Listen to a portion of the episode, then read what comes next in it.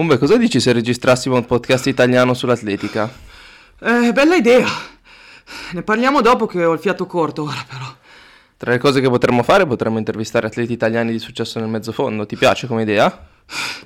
Ok, sì, però decidiamo con calma dopo come fare. Pensavo di partire da atleti di categorie assolute, ma anche dedicare uno spazio alle categorie giovanili. Eh, va bene, va bene. Ora lasciami stare però. Ma cos'è tutta sta fretta? Eh, sono di corsa. Siamo di corsa, il primo podcast italiano dedicato all'atletica e ai suoi protagonisti. Ciao a tutti e bentornati a una nuova puntata di Siamo di corsa, il primo podcast italiano dedicato all'atletica e ai suoi protagonisti. Io sono Francesco Contran e con me come sempre c'è mio fratello Umberto Contran. Ciao Fra, ciao a tutti ascoltatori, bentornati. Eh, quest'oggi, come nella scorsa puntata, proseguiamo un po' con il filo che avevamo improntato con Stefano Baldini. Abbiamo come collaboratore FIDAL quest'oggi insieme a noi il dottor Stefano Righetti che ci racconterà un pochettino il suo percorso come collaboratore della FIDAL nei raduni e negli altri sport e ci spiegherà, ci darà anche alcune delucidazioni riguardo la valutazione di alcuni parametri fisiologici con i test che vengono fatti solitamente sugli atleti. Ciao Stefano, come stai? Ciao, bene, grazie. Voi tutto a posto? State bene? Noi tutto bene, tutto a posto, domenica di pioggia, ma ci andava anche la pioggia quest'oggi. Eh, dai, sì. ci voleva, ci voleva. Esatto. Riposiamo. Allora, Stef- allora Stefano, eh, volevamo sapere innanzitutto quando hai iniziato a, divent- a, collaborare con la FIDAL e che cosa fa di preciso un collaboratore tecnico-scientifico come te. Ma allora, guarda, mi fa molto piacere che l'ultima intervista l'abbia fatta Stefano Baldini, perché è stato lui nel 2013 che mi ha coinvolto a lavorare per Fidal per la prima volta. Io all'epoca allenavo ancora un bel gruppo di ragazzi, tra cui c'era Mattia Padovani, Andrea Elia, eccetera, che stavano facendo buone cose. E io in quegli anni studiavo medicina e in realtà già facevo anche la specialità eh, di cardiologia e stavo iniziando a sperimentare varie possibilità di test su atleti del mezzo fondo, eccetera un po' che mi aveva insegnato Silvano Danzi, un po' con il professor Arcelli con cui avevo collaborato e sinceramente erano molto interessanti. Pian pianino nel tempo ho iniziato ad applicarli ai miei ragazzi e eh, a utilizzarli poi per l'allenamento. E nel 2013 appunto Stefano Baldini mi ha chiesto di collaborare con Fidal il mio primo raduno è stato questo raduno a, a, Rio de Janeiro, non era a Rio, in realtà era a San Paolo del Brasile, in cui siamo andati a raccogliere un po' di dati eh, su mezzofondisti e marciatori in vista delle, delle Olimpiadi del 2016. E da lì è iniziato tutto, insomma. E che dati raccoglievate nel corso di questo raduno per il Brasile? Ma allora, quegli anni lì eravamo, eravamo partiti un po' eh, a raccogliere proprio dati molto basali, molto iniziali, anche perché erano un po' atleti, tra virgolette, allora sconosciuti, perché allora c'era, non so, dico dei nomi, Massimo Stano, Fede- eh, Francesco Fortunato, la Del Buono, poi c'era Anna Stefani, i due gemelli Dini, che in quegli anni erano veramente giovani, io, mh, erano penso junior o forse allievi addirittura. Sì, diciamo no, quelli, che si erano forse, quelli che si erano distinti forse ai recenti campionati europei junior del 2013 a Rieti. Eh, esatto, esatto. E abbiamo raccolto dati vabbè, sulla performance, quindi lì in quel caso avevamo eh, il lattato, poi frequenza cardiaca al mattino, heart rate variability, eh, dati sulla forza, e dati molto semplici che poi sono stati utilizzati dal CONI per fare alcune valutazioni per capire un po' l'adattamento a, al fuso e al clima. E poi da lì è iniziato il mio percorso, nel senso che poi appunto ho iniziato a lavorare eh, per Fidal, anche diciamo così eh, nei raduni successivi, soprattutto col giovanile ma anche con gli assoluti e ho iniziato ad, ad occuparmi sempre di più di tutta la valutazione funzionale del mezzofondo e della marcia e anche alcuni maratoneti e poi chiaramente oltre a questo si sono fatte strada anche come dire le mie competenze in ambito medico e tutte le cose si sono mischiate fra di loro e insomma in questi anni sto dando una mano su più fronti oltre diciamo così a quelli dei test quindi diciamo che insieme con l'attività lavorativa, infatti appunto ripetiamo che sei un medico, sei un cardiologo, riesci a conciliare anche questo hobby, questa passione partecipando ai raduni che organizza la FIDAL con i giovani, eh, mezzofondisti e marciatori per valutare un po' i loro parametri fisiologici. E tu di cosa ti occupi di preciso all'interno di questi raduni come test? Ma allora diciamo così, eh, ai raduni fisicamente il test, i test più semplici che sono da fare sono quelli del lattato perché eh, un po' Fidal eh, non ha a disposizione un K5, eh, ce l'ha il CONI, eh, è un po' più complicato per certi versi testare gli atleti in pista col Eh, K5. scusa se ti interrompo, anche per gli, per gli ascoltatori a casa, il K5 cosa sarebbe? E il K5 è sostanzialmente il metabolimetro portatile, quello che serve Ah, per ok, misurare per il il VO2 consumo d'ossigeno, esatto, per misurare il VO2 max, diciamo così, sul campo. È, è una, una specie di zainetto con una maschera che tu ti porti in pista, eh, ci co- corri, eh, tu respiri e lui misura i parametri della respirazione. Ehm, ripeto, si può fare di usarlo in pista, il CONI ce lo, ce lo anche, ce, ce lo presta, insomma ce lo dà. Eh, è un po' più complicato, fai conto che per fare un test col metabolimetro in pista impieghi circa 50 minuti, un'ora ad atleta. Quando tu ti sì, trovi in un raduno giovanile con 20 mezzofondisti e 15 marciatori, eh, diventa complicato chiaramente. E quindi eh, Sicuramente meno tendiamo pratico rispetto ad un test del lattato.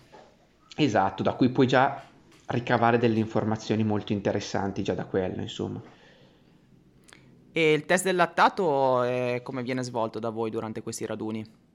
Ma allora diciamo che eh, il test più validato in letteratura da campo ehm, è quello del 1200 metri recupero un minuto, che va diciamo così a simulare quello che è il test di Mader che veniva, che è stato costruito in laboratorio, 4 recupero 1 in laboratorio, tu fai delle velocità costanti all'interno del 1200 eh, e ogni 1200 è sempre più veloce.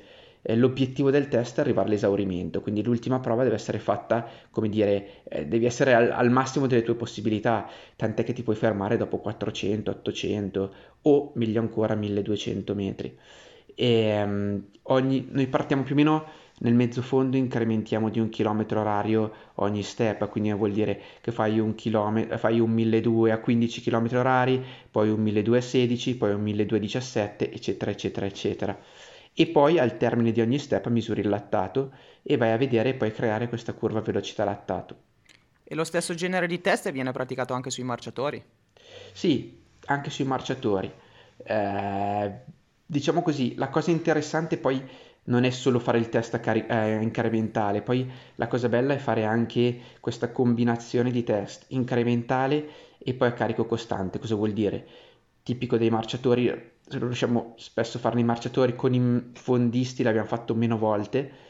I marciatori sono persone che, eh, diciamo così, non hanno paura di, di nulla, quindi sono disposti. Per esempio, non so, ti faccio un esempio, fanno eh, 6 volte 1200 metri o anche 1600 metri, recupero un minuto al mattino e al pomeriggio escono e fanno 20-25 km di medio. Eh, decidiamo le velocità eh, sulla base del test della mattina, oppure lo fanno al pomeriggio l'incrementale e il mattino dopo il medio. E anche lì è molto interessante perché il test a carico costante ti permette di vedere sostanzialmente tre cose. Uno, se i parametri che tu stimi dal test incrementale sono, diciamo così, affidabili, perché c'è comunque un errore che tu puoi avere dal test, eh, diciamo così, incrementale e così lo vai a testare nel test a carico costante e eh, hai una definizione migliore, vedi se quello che hai visto nel test incrementale è corretto. Due, vedi un po' cosa succede al passare dei chilometri. Perché ti faccio un esempio, un conto è fare 6 per 1200 che sono 8 km totali, ma un maratoneta deve correre 40 km o un marciatore deve marciare 50 km, adesso non più 50, 35 o 20 km comunque. Quindi andare a fare un test a carico costante che dura 20, 15, 20 km, 25 km, 30 km anche nei marciatori, ti permette di vedere come va, eh, diciamo così, la concentrazione di lattato e il consumo al passare dei chilometri, che è un dato molto interessante, perché magari uno per 8-10 km performa bene, ma quando deve farne 20-30, magari dal ventesimo al trentesimo inizia a essere meno efficace da un punto di vista, meno efficiente da un punto di vista di eh, economia del gesto e quindi anche cambiano proprio eh, in termini di consumo energetico i parametri. E un'altra cosa molto interessante che noi facciamo fare sempre alla fine di questi test a carico costante molto lunghi e ti faccio un esempio, se è di 30 km diciamo non so eh, tendenzialmente più o meno di marciare a velocità eh, costante per i primi chilometri, 20, 25, magari con un lieve incremento di velocità, giusto per testare due velocità all'interno dei 20, 25, 28 chilometri e poi gli diciamo ok, adesso chiudi forte gli ultimi due chilometri, dal 28 al 30, più forte che, che puoi. E questo è molto interessante perché, perché il lattato cre- eh, può aumentare solo se tu hai ancora riserve di glicogeno muscolare, quindi solo se hai ancora un po' di riserve energetiche a livello muscolare. E quindi se tu vedi che l'atleta a fine test incrementa di velocità e il lattato incrementa, è un buon segno, vuol dire che va ancora a riserve energetiche. Se invece lui incrementa magari di velocità, magari spesso con sensazioni di estrema fatica e il lattato non sale, allora significa che lui va completamente eh, bruciato tutte le sue riserve energetiche alla fine di quei chilometri. E quindi siamo così, unire i due test è molto molto molto interessante. Sì, quindi per ricapitolare, quello che voi fate è fare il test della, del per determinare le soglie, che possono essere soglia aerobica, soglia anaerobica, quindi le 2 e le 4 millimoli, e poi andate a vedere se quella velocità che, delle 2 e le 4 millimoli al passare dei chilometri eh, è coerente con, lo, con, un allenamento successivo e quindi se è stata stimata in modo corretto, quindi immagino che il lattato non salirà facendo delle prove a quel ritmo. E poi l'altra cosa che fate sui marciatori, eh, che secondo me è veramente molto interessante anche nell'ottica di una maratona, è capire quante riserve energetiche hanno. Quindi in questo test loro non prendono, diciamo, degli supplementi energetici o qualcosa di questo tipo. No, no, li prendono perché comunque tu considera che è interessante capire se quei supplementi che prendono sono sufficienti oppure no. Ok, quindi, quindi anche un test per capire una strategia di diciamo, alimentazione durante uno sforzo così prolungato come può essere una, un 30 km di marcia o per esempio anche una maratona, anche se farlo su una maratona è forse più difficile perché diventa un lavoro anche molto pesante. Beh, ti faccio un esempio, però sì, comunque sì, la risposta è sì, però per esempio ti faccio un esempio sul maratoneta, cioè noi abbiamo provato a testare un maratoneta molto forte della nazionale che ha fatto il giorno prima il test incrementale, quindi quello che dici tu per valutare le 2 le 4 millimoli o comunque ci sono altri modi anche per valutare le soglie, eh, incrementale sui 2000. La mattina dopo ho fatto 15 km a carico costante, poi pranzo senza carboidrati, al pomeriggio altri 15 km di medio carico costante. Quindi diciamo così è, to- è tosto, eh? cioè devi essere un maratoneta di quelli che non hanno paura a far fatica, eh, però si può fare ed è molto interessante vedere se la strategia anche che usi all'interno dei tuoi 15 più 15 km ti permette di arrivare alla fine dei 30 km del pomeriggio con le riserve ancora, ancora presenti. Quindi si può fare anche sui, mara- sui maratoneti, insomma. Certo, io invece ti volevo chiedere sulla base di questa spiegazione che hai fatto riguardo al test a carico costante, quindi si può affermare che i valori del lattato possono cambiare in base all'efficienza del gesto meccanico, che sia di corsa o che sia di marcia, e anche in base alla disponibilità di riserva energetica, giusto? Bravissimo. E l'altra cosa così. che ti volevo chiedere, visto che hai parlato di questa progressione che fate a fare negli ultimi step della prova ai marciatori, eh, nel test a carico costante, ma voi durante il test a carico costante riuscite anche a monitorare in certi intertempi il lattato cioè, o glielo provate solamente alla fine? No, giusto.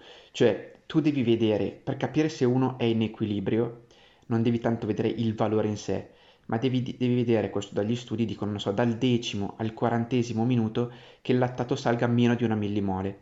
Cosa vuol dire? Vuol dire che loro, parlo di marciatori, fanno più o meno 2-3 km, si fermano 15 secondi, misura il sì. primo lattato, poi fanno altri 40 minuti, quindi non so, al decimo chilometro si fermano, 15-20 secondi, gli, rime- gli misuri il lattato, poi si fermano al ventesimo, poi si fermano al venticinquesimo e poi si fermano al ventisettesimo. Ok, okay sono quindi, fermati giusto il tempo di prendere il campione. Giust- esatto, quei 15-20 secondi per misurare il lattato e vedi un po' se nel tempo cresce. Se rimane sempre costante è un ottimo segno. A pari che poi dopo però dopo quando aumenta il lattato salga, perché se non cresce, poi dopo fa la parte veloce e non cresce ancora, quello allora è un brutto segno.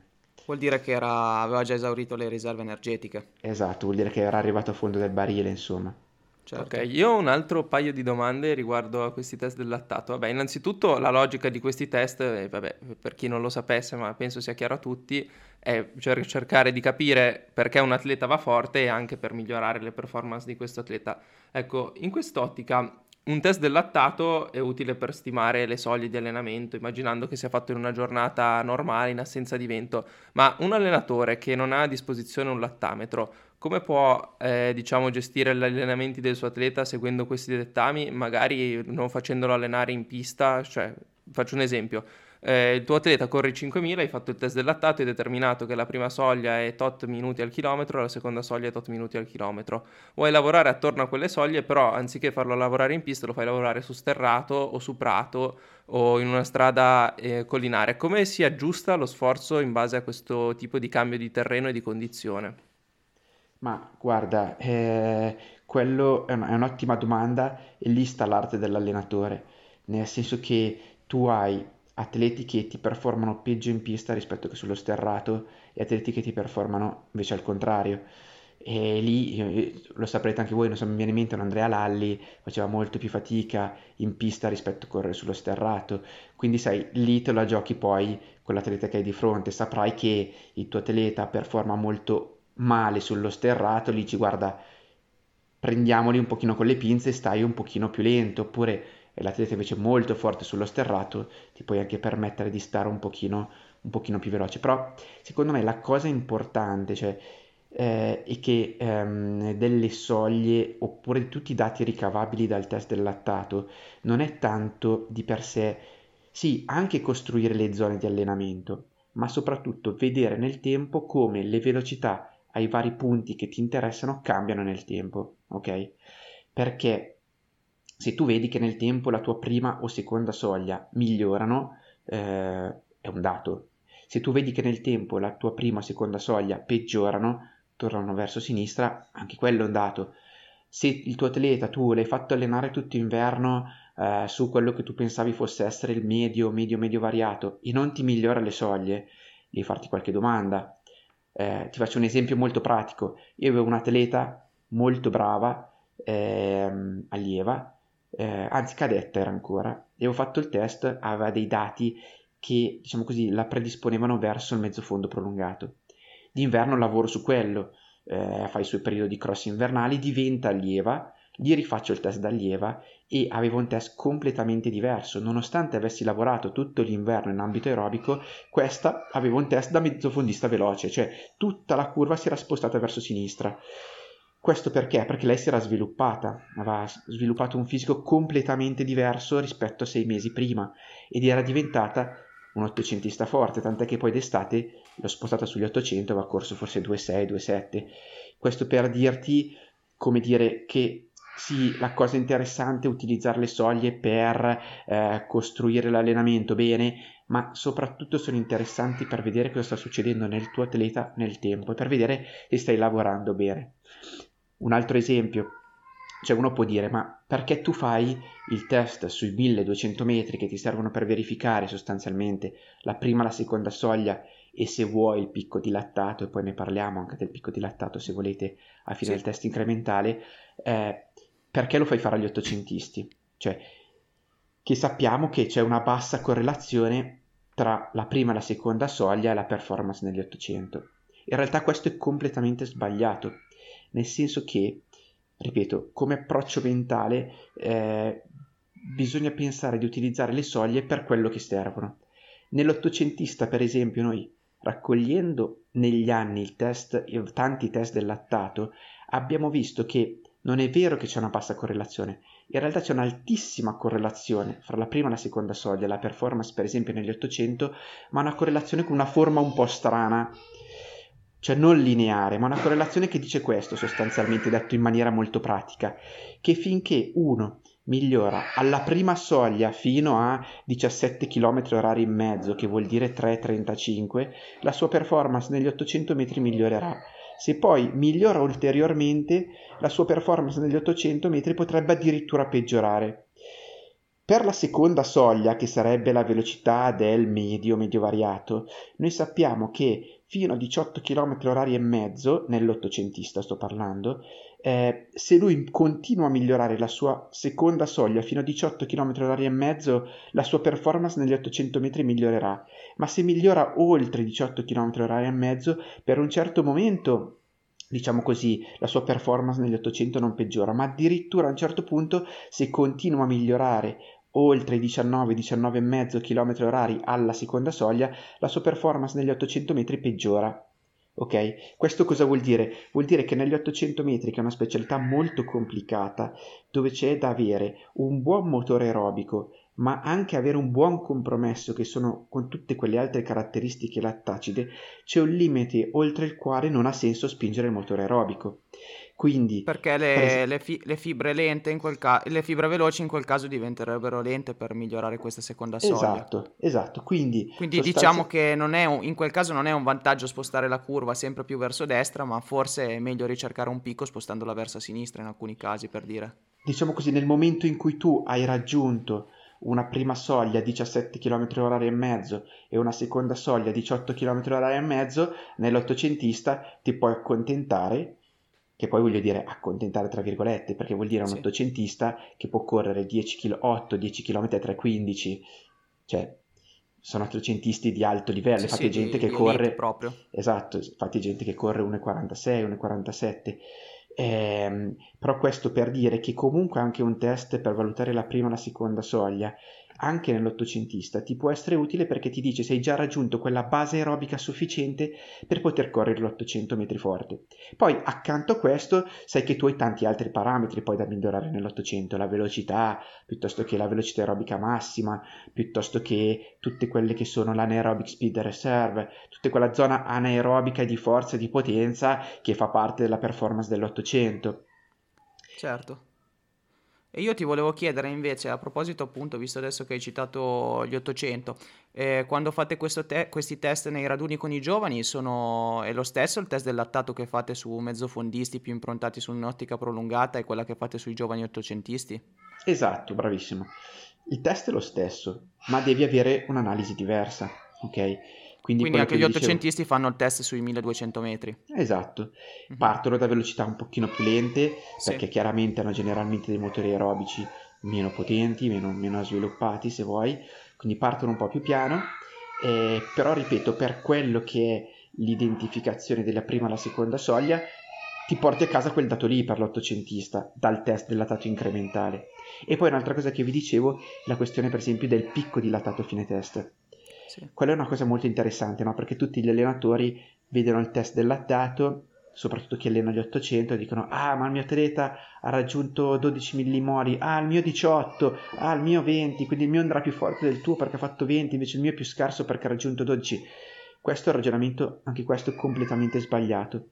Cioè, non è che chi raggiunge a fine test 20 millimoli sarà più forte di chi ha raggiunto 12, ma sarà più forte chi raggiunge 20 millimoli a una velocità più alta, perché se tu finisci il test a 2,30 al 1000 con 20 millimoli sarai un ottocentista fortissimo. Se tu finisci il test con 20 millimoli a 3,20 forse c'è qualcosa che non va, ok? Quindi non è solo raggiungere, sì, certamente mediamente gli ottocentisti hanno a fine di questo test delle concentrazioni di lattato più alte rispetto a chi fa i 3000 e 5000 o la maratona.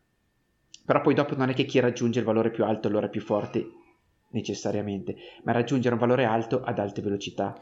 Sì, diciamo che la ricerca del massimo picco di lattato è un valore un po' fine a se stesso, a meno che uno non lo paragoni con eh, le sue prestazioni, vedere se c'è un aumento di questo picco di lattato nel corso del tempo, a pari velocità. Oppure lo stesso picco di lattato a velocità più alte, cioè, A velocità più so, alte. Tu raggiungi 20 a 3 e a un certo punto ti raggiungi 20 ma ti fermi allo step a 2,35. Sì, o magari anche in periodi diversi della stagione, perché magari quando tu sei in un periodo della stagione più competitivo vorresti avere idealmente un picco di lattato più alto perché vuol dire che sfrutti al massimo quella componente anche in gara. Anche, anche questo è un altro ragionamento, cioè comunque il test deve essere visto all'interno di quello che tu stai facendo, quindi sicuramente se tu vedi per esempio l'andamento dei test, noi che li facciamo di solito novembre come periodo, novembre, gennaio, aprile, più o meno questi sono i tre periodi dell'anno, eh, vedi proprio che tra novembre e gennaio c'è un grosso lavoro di solito più su quello che è, per chi soprattutto chi non fa le indoor, eh, su quella che è la prima, le prime due zone, le prime due soglie, e poi dopo eh, si inizia a performare meglio nella terza parte della curva, quindi in quella del picco di lattato, se vuoi, ad aprile. Quindi ci sta, ma è la costruzione tipica della, dell'allenatore. Io ti volevo fare una domanda un pochino più tecnica e poi un paio di domande un po' più pratiche. Quella più tecnica è eh, quando voi tracciate la curva del lattato, come vengono determinate eh, queste due soglie? Cioè, nel senso, sono di default impostate a 2 millimoli e 4 millimoli per ogni atleta o bisognerebbe andare a ricercare dei parametri un po' più... Cioè, nel senso, uno può avere la soglia una a 2 millimoli e l'altra magari a 5. Come fai a decidere se è 4 o 5 su un atleta? Bravo, questa è un'altra domanda molto buona, molto bella. Eh, ti dico, secondo me, cioè, secondo me, quello che dice la letteratura è questa cioè tu decidi il metodo che vuoi utilizzare per analizzare le soglie e vedi nel tempo cosa succede a quella velocità alle soglie. Quindi ehm, sia che tu utilizzi le 2 o le 4 millimoli, sia che tu utilizzi metodi più complessi per calcolare soglie individualizzate che ci sono, ci sono anche dei programmini ehm, che si trovano su internet per, per valutarle, ehm, diciamo così, indipendentemente dal metodo che tu utilizzi per analizzarle, poi devi vedere, utilizzando lo stesso metodo di analisi, cosa succede nel tempo alla prima e alla seconda soglia. Poi, in generale, se tu vuoi dire qual è la mia velocità del medio, che è un pochino quello che poi ti porti a casa, ecco, tendenzialmente nel test incrementale un mezzofondista prolungato starà un po' sotto le 4 millimoli, quindi più sulle 3, 3,5, un mezzofondista veloce un po' sopra, la sua velocità del medio sarà intorno ai 4,5, ok? Anche 5, ma più 4,5. Eh, il marciato- la prima soglia invece tendenzialmente io preferisco ad analizzarla, nel senso quello che ho visto nel tempo che è la cosa più, più utile è quando il lattato inizia a crescere, quindi tu avrai una prima parte della curva che è proprio piatta, poi la curva si rompe. Ecco, quel punto lì in cui inizia a crescere, quella di solito è la prima soglia, soprattutto nei marciatori e eh, nei mezzofondisti eh, prolungati. E la prima soglia è quella che invece tu utilizzi per costruire tutti i lavori, tipo, non so, quei 18-20 km di costruzione. Quindi... Di sostegno aerobico. Bravissimo. Quindi non quei lavori in cui tu vai fuori di lento, lento, rigenerativo, ma neanche fai il medio, proprio i lunghi di costruzione. Ok, e, ehm, appunto hai citato giustamente queste cose, eh, parlavi del, del medio diciamo come allenamento di riferimento riguardo alla seconda soglia, visto che sono molti popolari, molto attuali, visto anche social e tutto quanto, abbiamo visto ad esempio atleti di successo del momento, per citare i famosissimi Inge Brixten, che loro ad esempio non, non sembrano fare degli allenamenti veri e propri come viene inteso il medio italiano, nel senso di potenza aerobica continua, ma sembrano frazionare questi allenamenti facendo magari eh, delle ripetute da 2000 metri piuttosto che dei 400 metri con dei brevi tempi di recupero. Eh, come la pensi riguardo questo genere di allenamento frazionato rispetto a quello di potenza aerobica continua per migliorare le soglie? Funziona, nel senso che ci sono anche lavori di ricerca e studi che dicono che funziona, è un metodo molto interessante.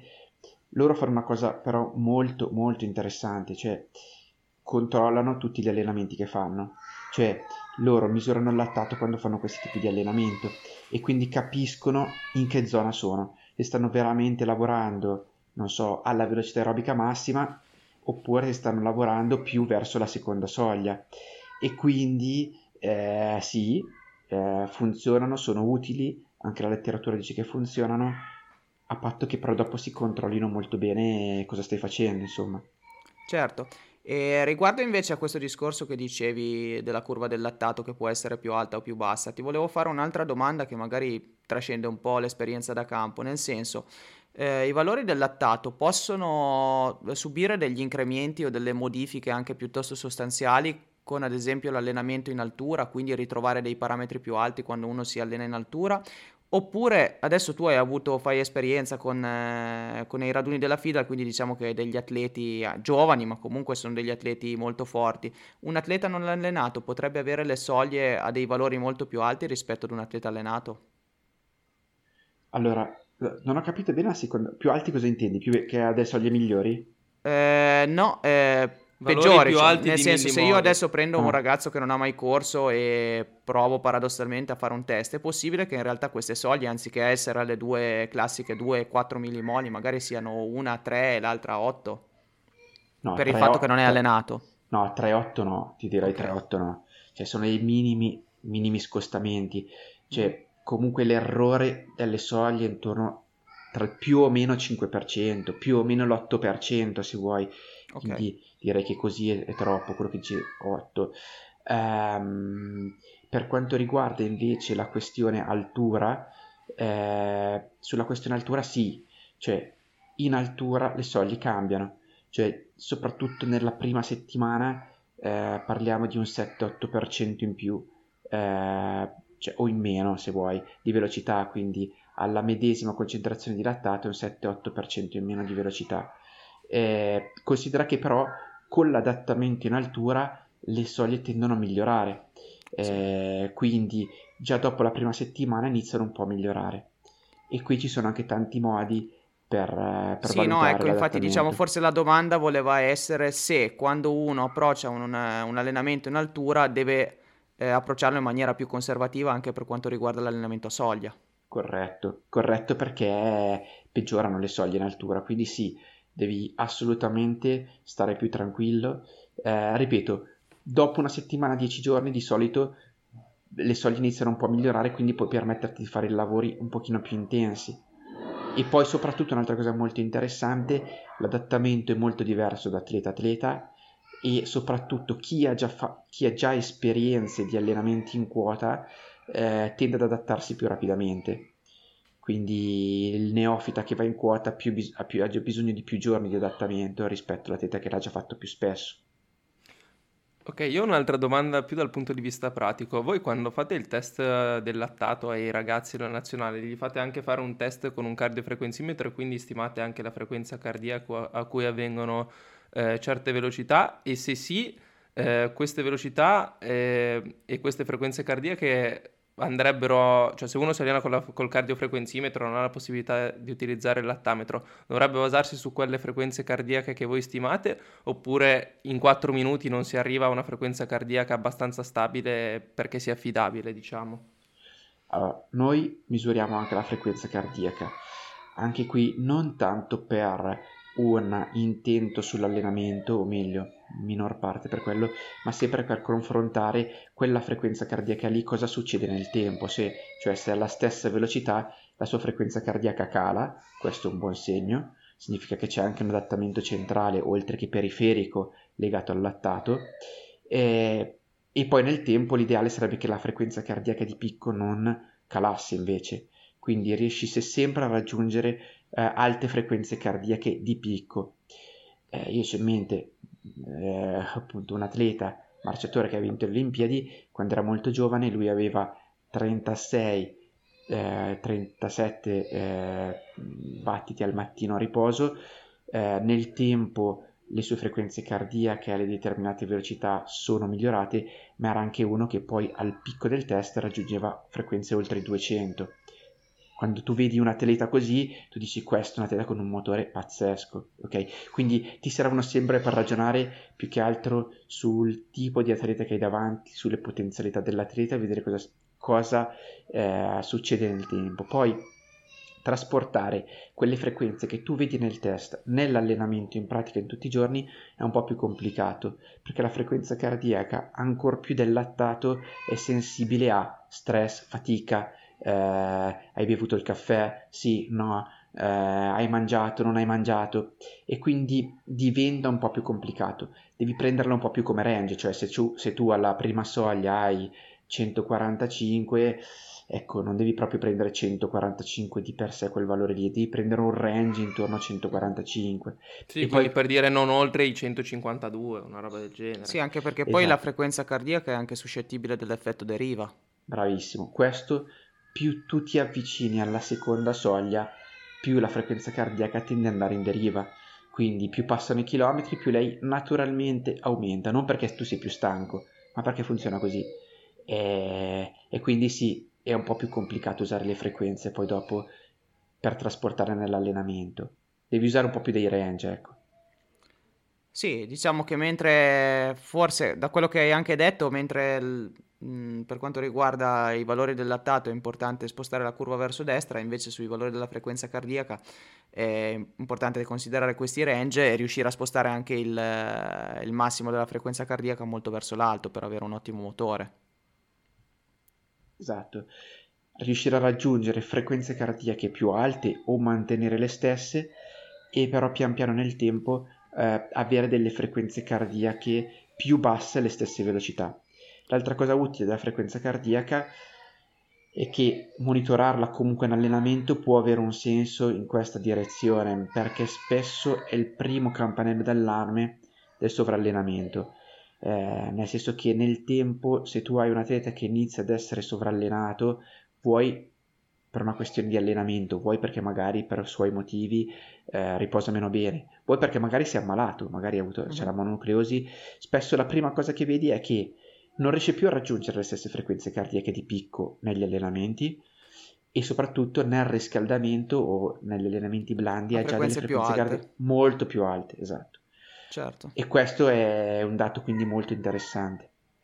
Ascolta, tornando a ultime due domande riguardo a quello che dicevamo prima del lattato, visto che comunque l'analizzatore del, del lattato ematico sta diventando uno strumento forse anche più, sempre più popolare, io volevo farti queste due domande. La prima è differenza tra il prelievo al polpastrello del dito e prelievo al lobo dell'orecchio, quindi se ci sono dei, delle differenze eh, a livello pratico o anche di valori riscontrati. E poi la seconda domanda, visto che prima ci citavi il test da campo sui 1200 metri, quale, se ci sono delle differenze significative tra il test da campo che ci avevi detto prima e il test di Mother, nel senso che è vero che la velocità è sempre incrementale di un chilometro all'ora, però effettivamente forse nel test di Mother la durata della prova, come ci dicevi, è sempre di 4 minuti, invece aumentando la velocità il 1200 in pista esaurisce in meno tempo, se può avere un, una correlazione nel confronto tra un test e l'altro.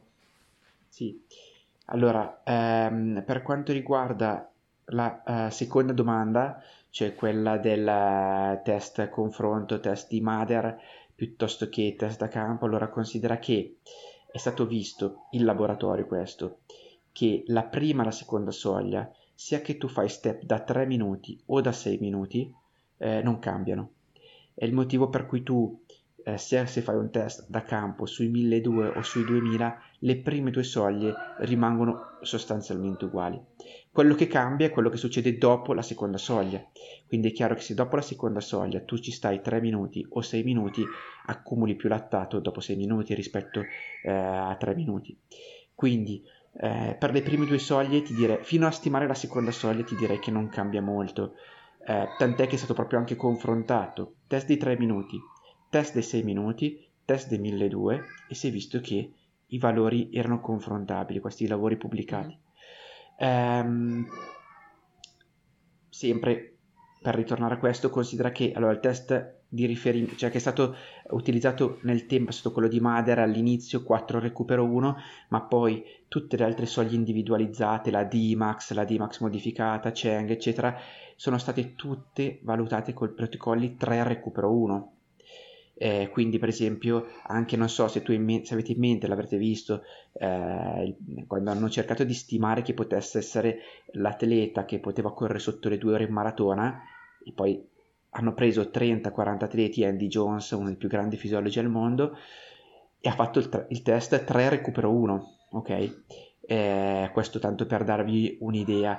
Noi abbiamo un po' l'idea che il maratoneta deve fare il test sui 1200, su, sui 2000, scusami che è vero, nel senso per l'allenamento va bene, almeno quel giorno lì fa almeno 10-12 km di lavoro, è già una buona cosa, ma mh, già con il 3 recupero 1 porti a casa dei dati molto utili, tant'è che, ripeto, Andy Jones ha fatto quello per stimare chi potesse essere l'atleta che poteva correre sotto le due ore, insieme a, a dei test a carico costante. Ehm, tornando invece alla domanda polpastrello orecchio, eh, allora, polpastrello fa più male, ci sono più terminazioni nervose rispetto all'orecchio, e eh, spesso hai dei valori più alti al polpastrello rispetto all'orecchio. E l'altra cosa è che spesso è più difficile eh, diciamo così avere una buona pulizia. E quindi poi magari c'è più gocce di sudore insomma è un po' più complicato. Hai dei valori un po' meno puliti. Eh, io ho provato anche a fare dal, dal dito eh, ma sinceramente mm, poi sono ritornato a farli dal lobo e eh, anche tendenzialmente in letteratura fanno sempre dal lobo. Ok, perfetto, perfetto, chiarissimo.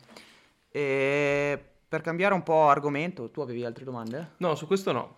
Per cambiare un po' argomento, allora visto che ci avevi citato prima il K5, il metabolimetro per il test del Via 2 Max, eh, riguardo questo genere di test, eh, in maniera magari anche più breve, visto che questo forse è un po' meno, è un po meno utilizzato, volevo chiederti un po' che cosa si ricerca, eh, quanto è importante migliorare questi valori e se c'è una correlazione tra questo test e i risultati del lattato, quindi del miglioramento delle varie soglie.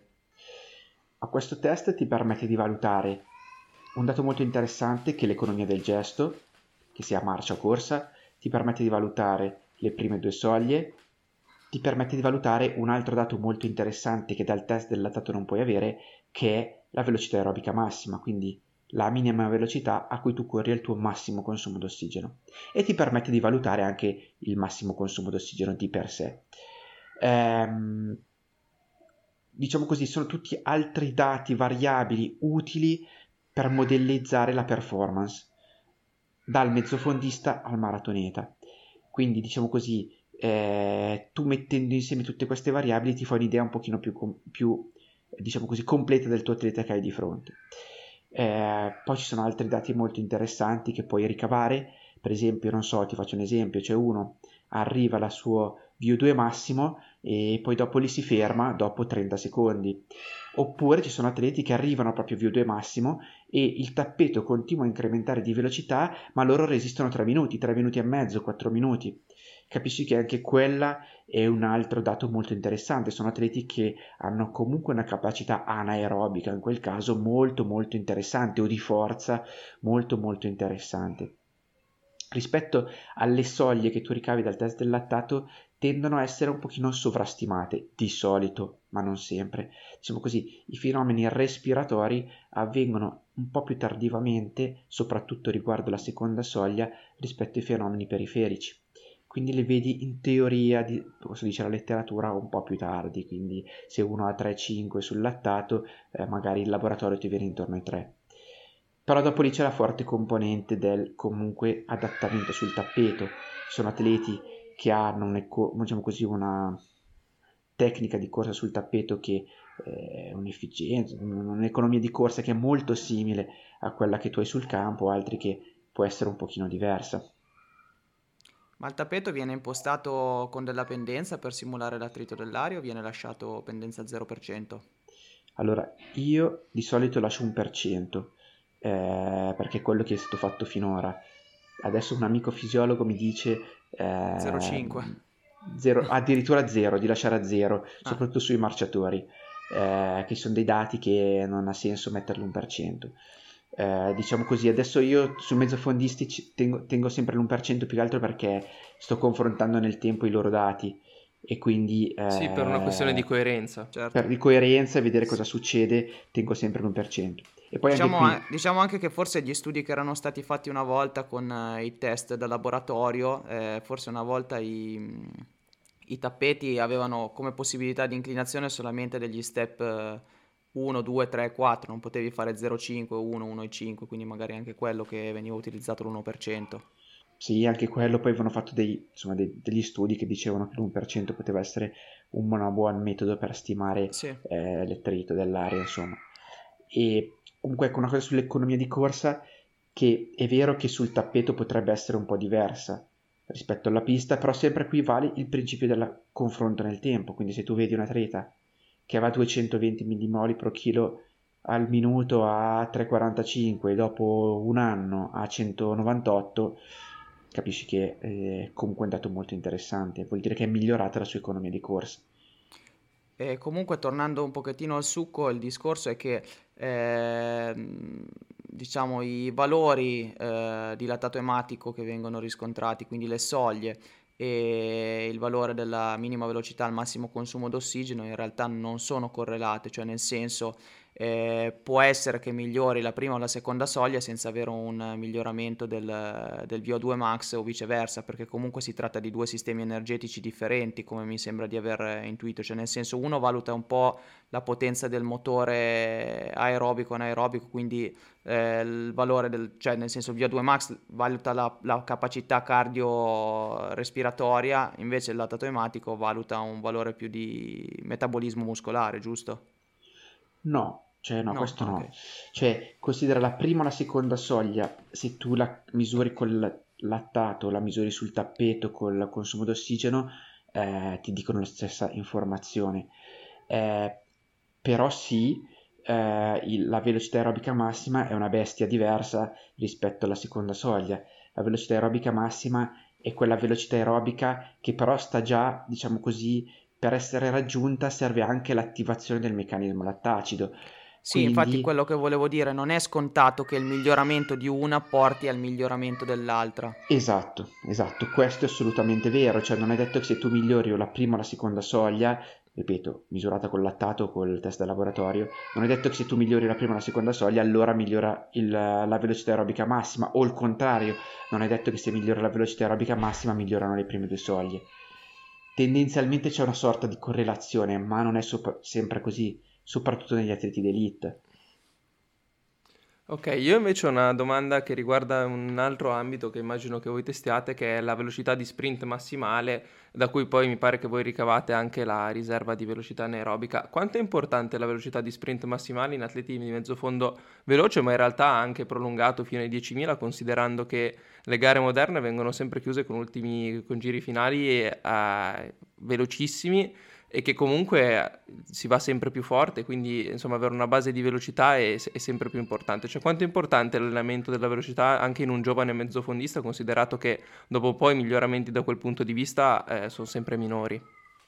È, è molto importante ovviamente, eh, tanto per darvi un'idea, come si calcola innanzitutto, cioè voi dovreste prendere un atleta, fargli fare 60 metri con le fotocellule ogni 10 metri e vedete qual è il picco di velocità che raggiungono in quei 60 metri. Glielo potete far ripetere cioè, circa picco di velocità volte. lungo i 10 metri, dunque migliori 10 sì, metri. Quindi diciamo il 10 metri lanciato di picco.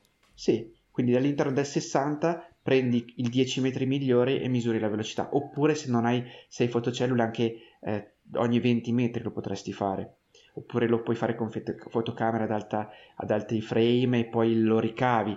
Eh, però ecco, considera che atleti di alta qualificazione hanno una velocità uh, una ma- uh, di sprint massima intorno ai 10 metri al secondo. Che sono eh, 36 che... km orari, che esatto. sarebbe 10, 10, secondi netti sui 100 metri se fosse mantenuta ovviamente. Eh. Esatto. Per un mezzofondista è impossibile ovviamente, però... Esatto, cioè lì chiaramente parliamo della velocità di picco, in un 100 sì, metri sì. di uno che fa hanno delle, tutte altre velocità di picco, però questo per dirvi quanto è importante, qua vi sto parlando di mezzofondisti veloci, 800-1500isti, ma anche per le donne, cioè le donne d'elite eh, mezzofondiste veloci hanno velocità intorno ai 9 e anche superiore ai 9 metri al secondo, quindi eh, velocità molto alte. Come fai a dire tu giustamente quella che è la riserva anaerobica? La riserva anaerobica è la differenza tra la massima velocità di sprint e la velocità aerobica massima. Quindi in teoria tu dovresti fare un test per misurare la velocità aerobica massima in laboratorio incrementale oppure da campo incrementale, stimi la tua velocità aerobica massima, poi fai il tuo 60 metri, misuri la tua massima velocità di sprint all'interno dello sprint e poi fa la differenza fra le due. E da lì ci sono dei riferimenti che ti dicono un po' se tu stai sfruttando tanto o poco, eh, diciamo così, le tue doti anaerobiche, se hai delle buone o scarse doti anaerobiche. E soprattutto come al solito nel mezzofondo ci deve essere un buon equilibrio. Quindi se tu vedi che uno ha una mh, grossa riserva anaerobica, eh, beh, allora insomma magari devi lavorare un po' sull'aerobico, invece al contrario, uno che ha una scarsissima riserva anaerobica, magari c'è da lavorare un po' lì e poi anche lì hai una scarsa riserva anaerobica perché hai una potentissima velocità aerobica massima, allora vuol dire che hai una velocità di sprint molto scarsa. Insomma, qui ci sono tanti poi dopo eh, parametri da valutare, però sicuramente sono dei dati molto molto interessanti. Sì, quindi anche nell'ottica di un consiglio per gli allenamenti, per i mezzofondisti in generale, anche nell'ottica di ragazzi giovani, è consigliabile comunque fare una sessione di sprint alla settimana perché è sicuramente una componente che è forse sottovalutata, ma ad alti livelli poi è fondamentale. Adesso la ricetta, secondo me, una volta a settimana, due volte a settimana, tre volte a settimana, dipende moltissimo dall'atleta, dalla storia precedente, eccetera, il periodo dell'anno, però sicuramente è una, una caratteristica da sviluppare. Bene, Stefano, che dire, sei stato chiarissimo, super esaustivo, forse però avrai fatto, avrai suscitato nel pubblico a casa più domande di quelle con cui ci siamo presentati, però eh, sicuramente è stata veramente una puntata veramente illuminante, perlomeno dal mio punto di vista. Sì, e... hai denotato grande competenza e poi il messaggio che hai lanciato, che è poi la cosa che, che, interessava un po' anche a noi personalmente, che in questi raduni della FIDAL si fanno tutti quei test per costruire dei profili degli atleti e vedere i loro cambiamenti nel tempo, cioè un test fino a se stesso fatto una volta sola ha poca utilità, ma se ripetuto nel tempo ci aiuta a capire cosa, cosa stiamo facendo bene e questo secondo me è molto importante. Prima di chiudere però, io so che tu sei stato collaboratore e che hai visto l'oro di Massimo Stano e Antonella Palmisano a Sapporo, quindi volevo volevo, raccontar- volevo che ci raccontassi le emozioni di, di quei momenti che hai vissuto proprio sul campo. Beh, ragazzi, cosa dirvi? È stata una cosa incredibile. Cioè, ripeto, parliamo di un Massimo Stano. Cioè, un Massimo Stano io l'ho conosciuto nel 2013 e l'ho iniziato a seguire lì perché poi dopo è iniziato a allenarsi con Gandellini a Milano quindi era qui vicino a casa mia, lo vedevo spesso, test, piuttosto che qualsiasi altro tipo di problematica. Poi eh, anche poi dopo, quando è andato ad allenarsi con Patrick Parcesepe, eh, l'ho sempre, visto, sempre sentito, visto i raduni, eh, quando ha qualsiasi tipo di necessità, soprattutto da un punto di vista anche medico, eh, siamo sempre rimasti in contatto. Tu capisci che vedi un ragazzo, lo vedi crescere e poi sei lì quando vince l'oro olimpico, cioè è difficile spiegarlo, cioè non è, non è, però è, è, stata un'emozione veramente, veramente grandissima. Idem Antonella, cioè lei, anche lei mh, qualche anno prima dell'oro olimpico, Patrick mi dice, Ste- Parcesepe, il suo allenatore, eh, dai Stefano seguimi anche Antonella da un punto di vista medico, eccetera, dammi qualche consiglio eh, sui test e tutto quanto, quindi dopo tre anni, due anni, tre anni, tu la vedi che fa quello che ha fatto, insomma, sono delle emozioni veramente in cui rimani senza parole, grandissime, e, veramente mm, uno, un'amicizia che anche si consolida nel tempo, quindi non è solamente una questione professionale, ma sono veramente dei rapporti poi eh, di amicizia che crescono e sono veramente grandissime ed è la cosa bella poi di fare, di fare questo tipo di diciamo così, di hobby che ho, come de- avete detto voi all'inizio, cioè se lo dovessi fare solo perché è una cosa bella da un punto di vista scientifico, non lo so se lo farei, è perché c'è tutto anche questo che lo faccio, insomma, questi rapporti, queste, queste persone che si incontrano sulla strada. Beh, sicuramente. Allora, visto che segui veramente tantissimi atleti di alto livello, ti auguriamo di provare sulla tua pelle tante altre volte questa emozione come è stata a Rio. Niente, Stefano, noi ti ringraziamo veramente per la tua disponibilità eh, in questa puntata e per tutte le spiegazioni che ci hai dato e rimandiamo i nostri ascoltatori alla prossima puntata. Ci vediamo alla, alla prossima puntata dove torneremo con un atleta. Grazie a tutti. Grazie a tutti, grazie davvero, è stato molto bello. Buon pomeriggio a tutti.